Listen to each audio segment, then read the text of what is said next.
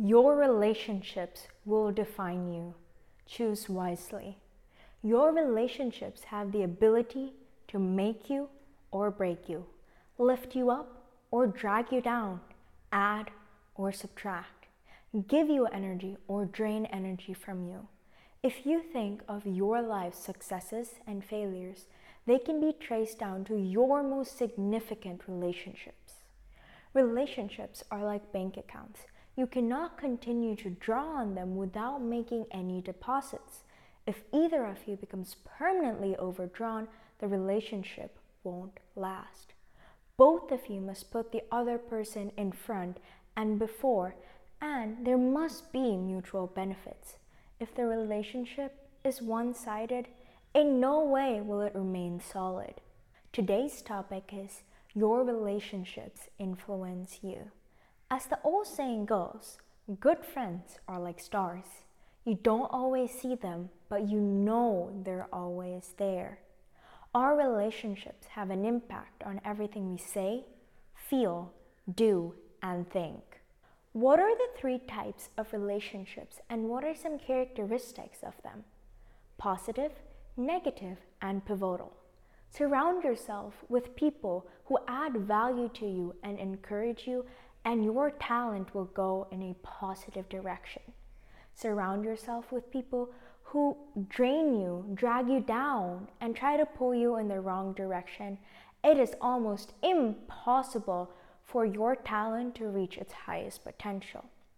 A pivotal relationship can crush you or build you. A positive pivotal relationship can help you reach effectiveness you never dreamt of. They are true difference makers while negative pivotal relationships drain you and drag you down and in no way is beneficial. How can we get rid of toxic relationships? Identify, assess, and get rid. Identify people you're close to and value. A good way to do so is using a brace map.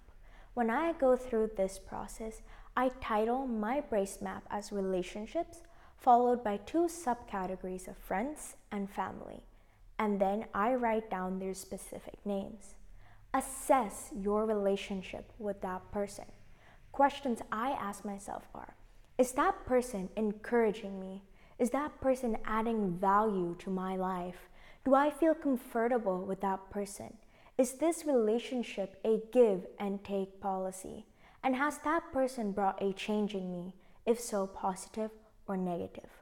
Personally, I would expect four or more yeses for me to consider that relationship as a good one. I'll let you decide what you think of as a positive relationship. And I would suggest that you create your own questions as well. Then get rid. The idea here is to get rid of those toxic relationships by gently avoiding that person while showing gratitude and improving the positive ones. I would suggest going through this process every year. To summarize, relationships can be positive, negative, or pivotal. To improve our talent using our relationships, we must identify, assess, and get rid.